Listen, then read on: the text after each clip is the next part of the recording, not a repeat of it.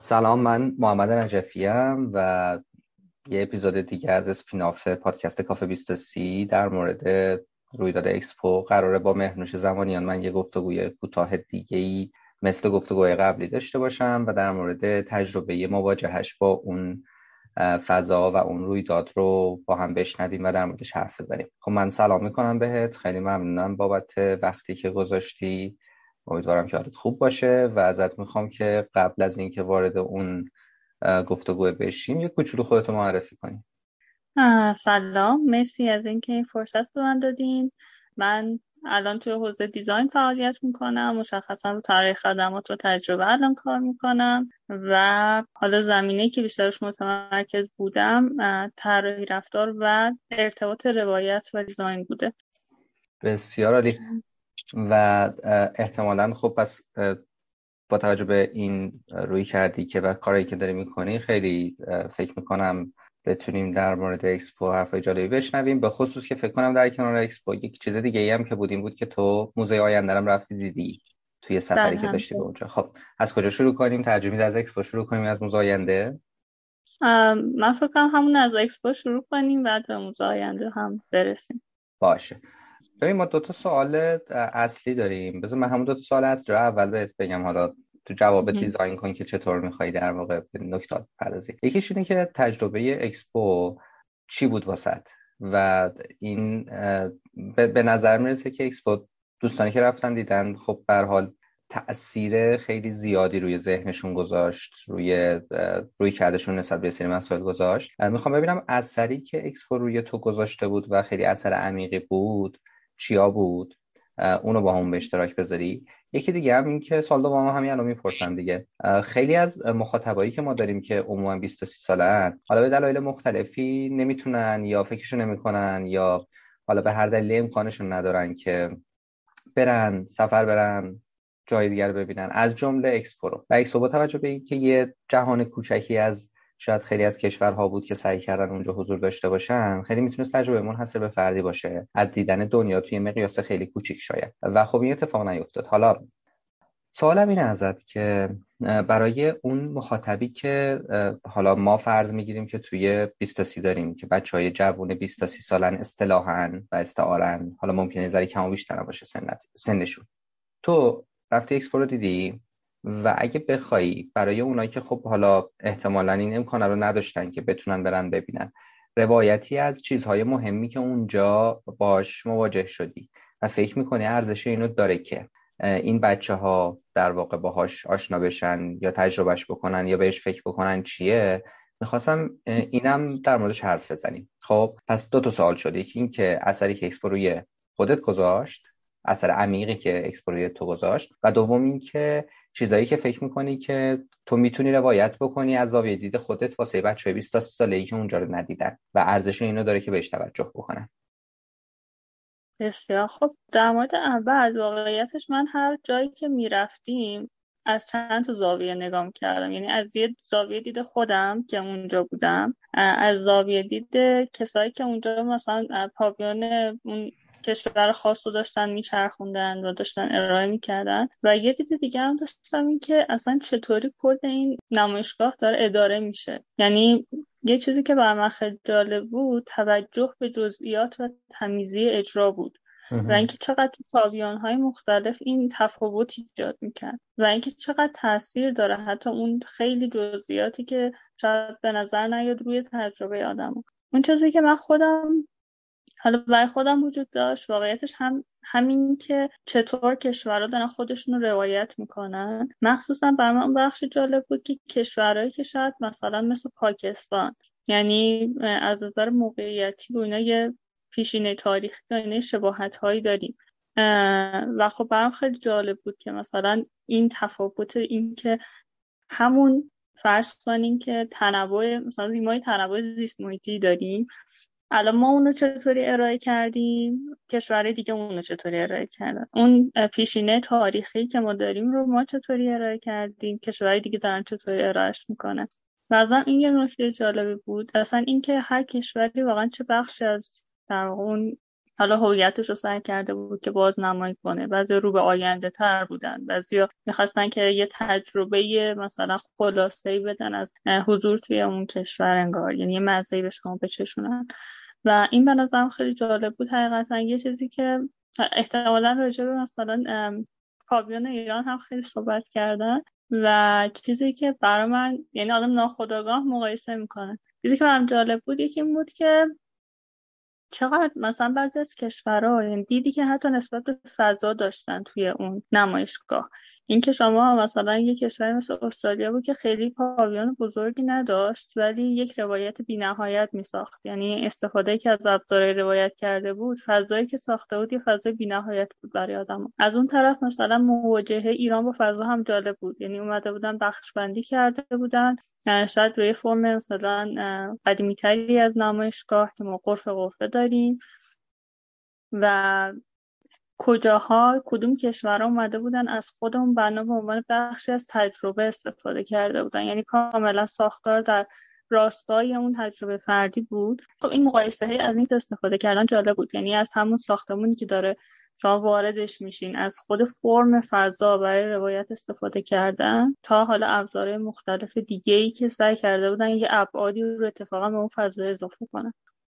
حالا این مواردی بود که آره توی دید فکر می‌کنم بخوام به شکل خلاصه بگم. این یه بخشش بود که برای من واقعا مثل خیلی شک یعنی خیلی واقعا قوی بود. به خاطر اینکه میگم آدم تو مقایسه مخصوصا که قرار می‌گیره می‌بینه که چقدر این چون واقعا یه سطحی از نظم و یه سطحی از هماهنگی یه چیزی به نظرم فراتر از مدیریت می‌خواد یعنی لیدرشپ واقعا. نه حالا یه چیزی که تعریف می‌کنم برای بچه ها جالب بودیم که خب ما روزای آخر اونجا بودیم.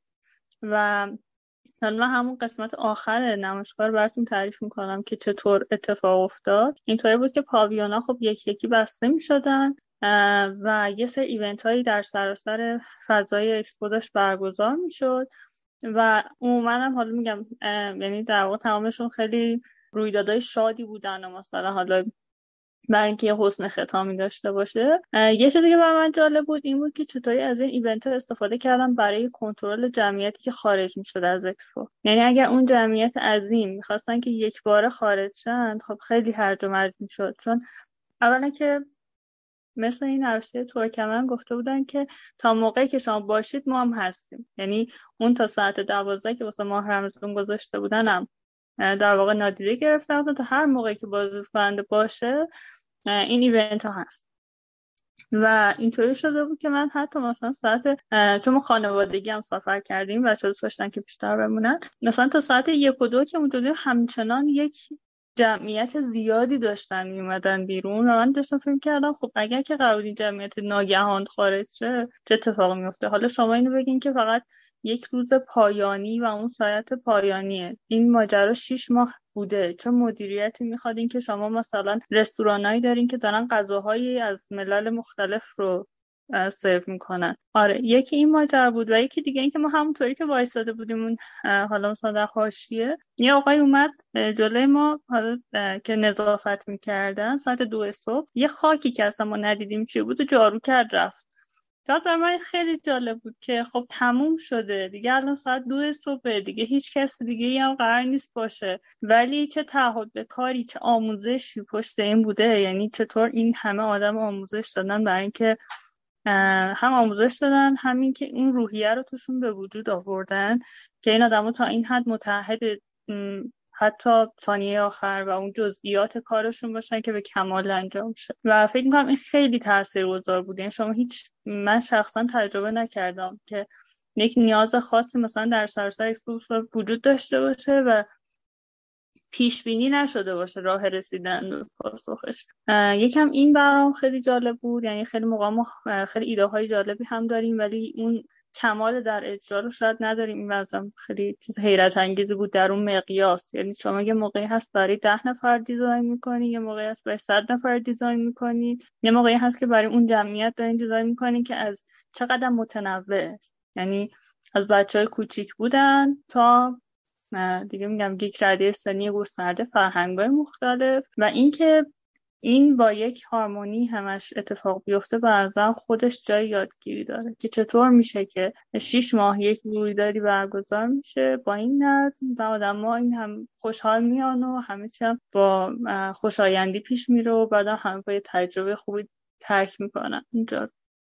خب یه نکته جالبی که بود و فکر کنم شاید از بین کسایی که من باشون صحبت کردم تقریبا خاطرم نمیاد که به این شکل کسی تجربه کرده باشه این بود که تو تنها با یا, یا با یه گروهی از آدمایی که حالا به حال در حوزه‌های مختلف فعالا نرفتی در جوار خانواده بودی و با هم دیگه رفتید. این هم فکر کنم جالب باشه که یه کوچولو تجربه رو بشنویم که بالاخره این که با اعضای خانواده احتمالا خواهر و برادر و اینا با هم دیگه رفته باشید اون اون چطور بود؟ حالا یه ذره خود توضیح بدی فکر می‌کنم جالب ترم بشه با توجه به صحبتی که قبلا داشتیم با هم دیگه. خب اول که واقعیتش برنامه منم این بود که مثل دوستان دیگه انفرادی برم ولی دقیقا به همین دلیل که من خب یه خواهر 21 ساله دارم یه برادر 15 ساله دارم و فکر کردم که خب براشون خیلی جالب خواهد بود. مخصوصا که هر پنج سال یه بار این نمایشگاه برگزار میشه و مثلا تجربه کردنش برای مثلا کیارش الان تو 15 سالگیه بعد مثلا بعدیش میشه تو 18 سالگی یا برای الان 21 سالگیه بعدیشون این فاصله دو سال کرونا افتاد سه سال دیگه برگزار میشه دیگه برای ژاپن. و فکر کنم خب خیلی متفاوت خواهد بود و اینطوری شد که ما برنامه رو به این شکل چیدیم که خب روزهای کمتری به خاطر این هماهنگی قرار شد باشیم ولی من دوتا این خواهرم برادرم و مادرم با هم دیگه سفر بریم.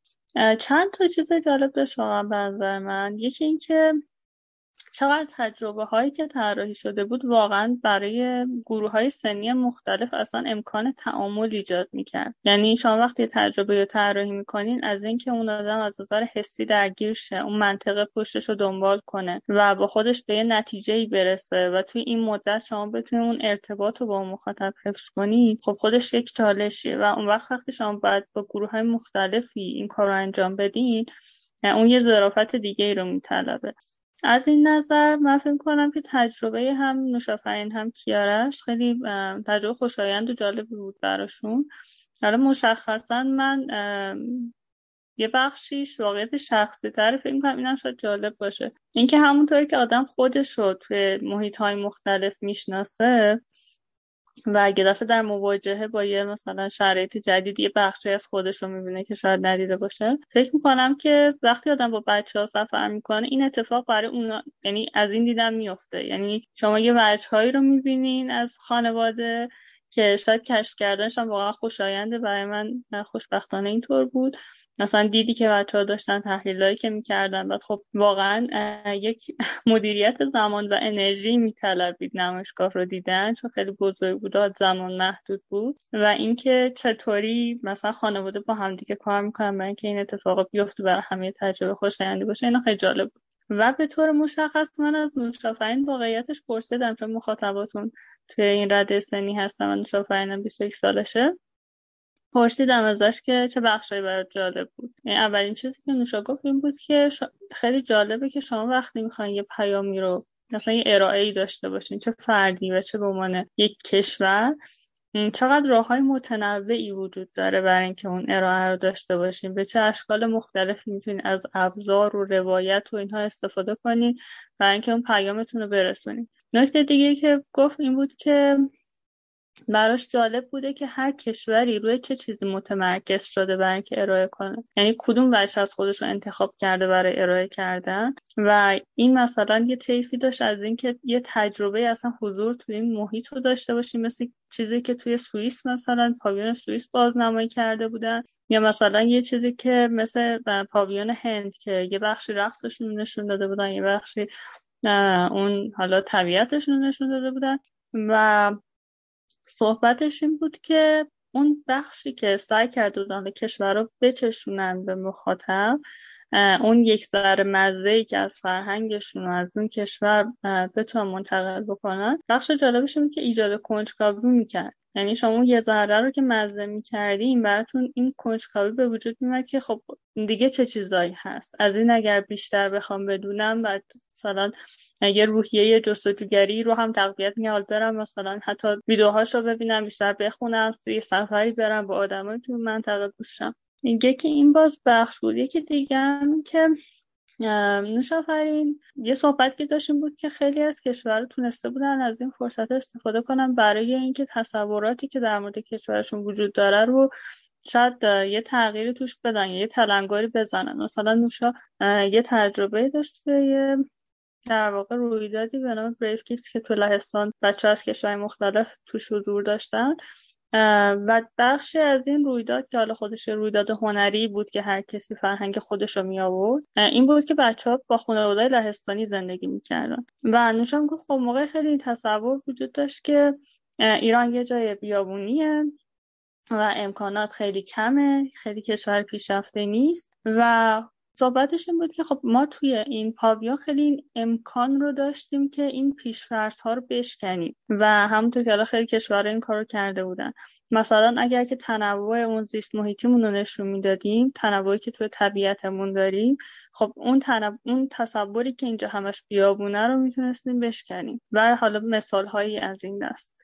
یک مورد دیگر هم بود که آها اینکه خود اینکه اصلا چه انتخابی دارن برای اینکه کدوم بخش از خودشون روایت کنن صحبتش این بود که حتی یه چیزهایی رو نشون می‌داد راجع به اون کشور. مثلا خب انگلیس اینطوری بود که شما از یه مسیر طولانی بالا می‌رفتین تمامش دستاوردهای فنی مثلا انگلیس بود و در نهایت یه تجربه به نسبت معنا محورتر ایجاد می‌کرد. یا مثلا کره که اومده بود روی حالا موفقیتشون توی مدیا تمرکز کرده بودن و میگه خب این جالب بود که خود اون کشور داره چطوری نگاه می‌کنه به اینکه بقیه چطوری ببیننش در واقع.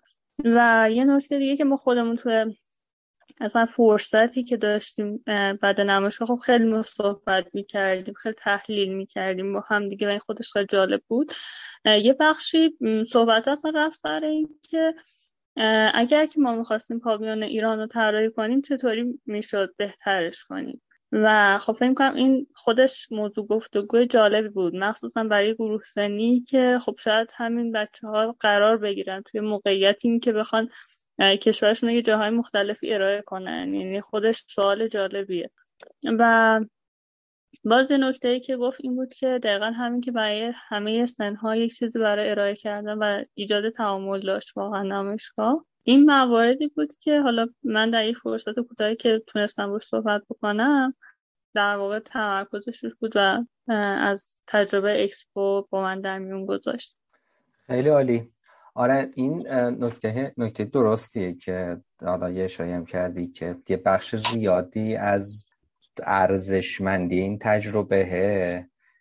چه گالیش واسه انگار که حالا نمی‌خوام بگم واسه آدمای سن بالا نیستا ولی انگار اثری که می‌تونه در طول زمان رو ذهن و زندگی بچه های جوان تر بذاره خیلی ارزشمنده. مثلا اون تجربه ای که گفتی در مورد اون روی داده که تو لهستان بود خب خیلی تجربه خاص و جالبیه. اینکه خب یه بچه منظور از بچه بچه زیر 17 18 سال شانس اینو احتمالا داشته باشه که بتونه یه همچین مواجهه ای با یه دیگری داشته باشه بعد باشون تعامل کنه به قول تو یه جاهایی یه کوتاهی حتی بره تو خونشون باشون از نزدیک برخورد داشته باشه.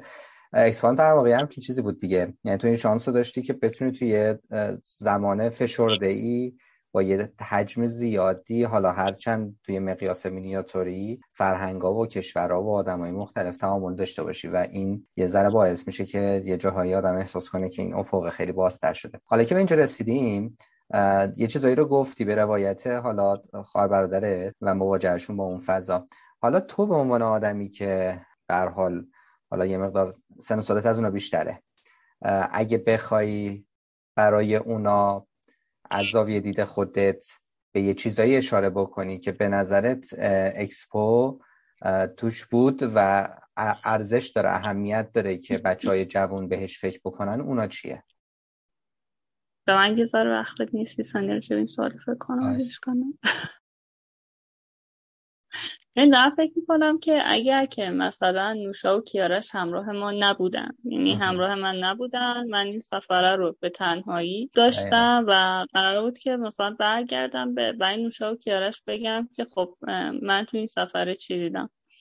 اول اینکه واقعا فکر می‌کنم که تلاش برای اینکه یک چون تجربه خودش از ابعاد مختلفی هیجان انگیز و آموزنده بود. یعنی هم در بود احساسی هم در بود اطلاعاتی هر روزش جالب بود. و شاید مثلا منتقل کردن تلفیق این مثلا بافت اطلاعاتی احساسی یه دفعه با کلام خیلی کار آسونی نباشه منجر به شکست شه. ولی فکر می‌کنم یه بخشی که داشت به نظرم امیدواری بود. یعنی اینکه مخصوصا برای بچههایی که تو این سنن فکر می‌کنم یه نکته مهمش اینه که خب تو وقتی که از اون سن 18 سالگی یا از اون سنی که دیگه خودتون می‌شناسی جلوتر میری الزاما رشدت و تجربت محدود نیست دیگه به اون کانالایی که جامعه براتون انتخاب کردن. یعنی آموزش خب ممکن تا یه سنی من دارم چیزایی رو آموزش می‌بینم که یه سیستمی شاید بر من تعریف کرده. بیشتر وقت من اونجا داره میگذره.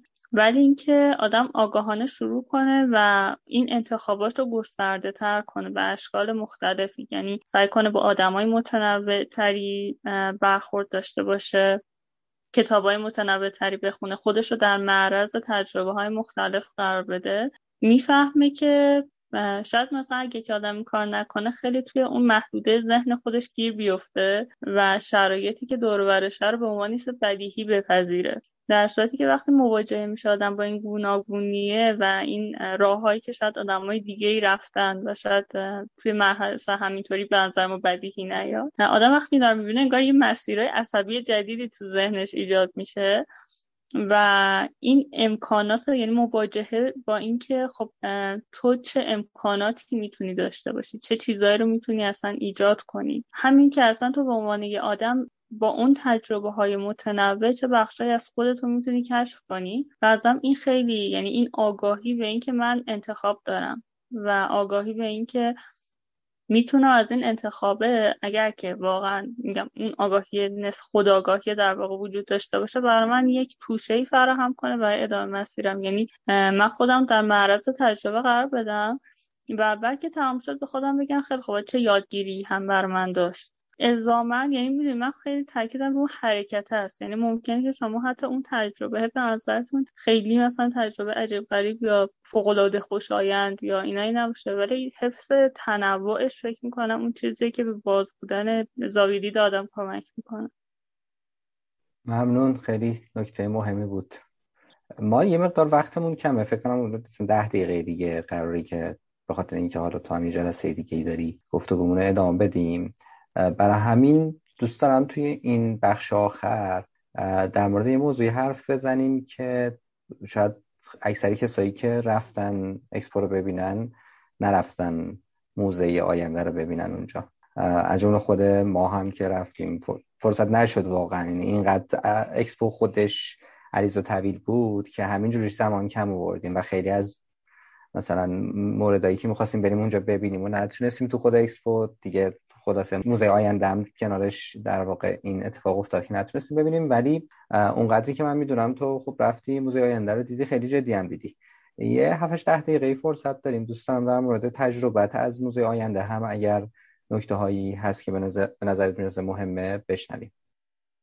حتما. یه بخشی که یعنی من فکر کنم چند تا نکته اساسی پشت مفهوم اصلا کاری که کرده بودم وجود داشت. یکی که که می‌تونم بگم در توالی هم اصلا راجبشون صحبت کرد. یکی این که حالا اونطوری که کریتیو دایرکتورشون هم می‌گفت توی صحبتی می‌خواستن که اینو نشون بدن که آینده یه چیز فانتزی نیست که شما در مواجهه باش قرار حیرت زده شیم مثلا اونجا یه سری کانسپت هایی نبود که اینا فکر کرده باشن خیلی خوب. حالا مثلا اگه که بخواد که چیز عجیب غریبی تو آینده اتفاق بیفته به شکل رویایی اون چی خواهد بود. چیزی که می‌خواستن اتفاق بیفته برای آدمایی که میان می‌بینن موزه رو این بود که اتصال خودشون به اون آینده رو ببینن اتصال گذشته و زمان حال و آینده رو براشون ایجاد کنن طوری که نقش خودشون رو توی اون آینده ببینن. یعنی آینده یه چیز دوری نیست و آینده یه چیز متصل به زمان حاله و آینده یه چیزی که من در شکل گیریش نقش دارم.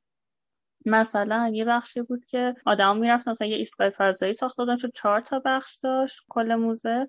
یه بخشش از ابعاد مختلف در واقع استفاده کرده بودن برای لایه بندیه بود اولش این که توی لایه فضایی بود و بود دومش اکوسیستم توی کره زمین بود. بود سومش فردی بود.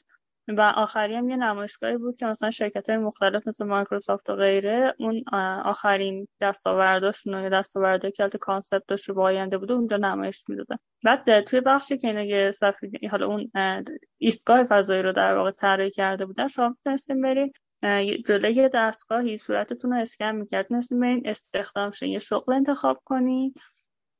بعد یه حالا مثلا لباسی هم اونجا طراحی کرده بودن برای اون شغله بعد کنارش یه نمایشگری بود که اون چند ثانیه از شما فیلم گرفته بود صورت شما رو توی اون لباس نمایش می‌داد. نگار که شما لباس رو پوشیدین پایینش هم با اسم خودتون بود. چون یه دستبندایی بود که اونجا هویتتون با این دستبندا شناسایی می‌شد تو سیستم. و می‌زد که شما چه نقشه دارین چه شغلی دارین و چه کاری پذیرفته شدین.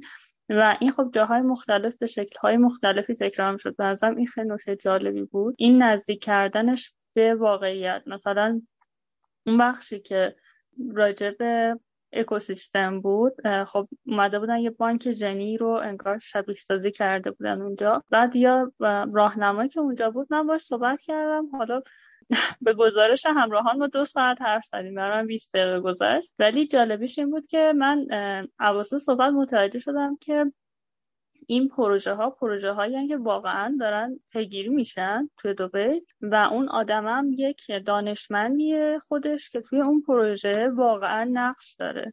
و به خاطر همین بود که ما تونستیم یه گفتگوی عمیقی داشته باشیم. حالا یه چیزی که تو اسلام کمتر اتفاق میافتاد چون هر آدم در رفت آمد بود. ولی این تعامله مثلا شکل می‌گرفت و شما می‌تونستین کاملا با این آدم راجع به زیرو بم این ایده ها صحبت کنین و یه چیز دو طرفه بود. یعنی هم از یه طرف منی که داشتم می‌دیدم برام بود که خب نیست واقعیه. آدم راهنمایی یا آدم مثلا نیست که آموزش دیده باشه برای اینکه سه سال محدودی رو جواب بده. ماجرای چیز عمیقه که قرار پنجاه سال دیگه برسه به همچین چیزی.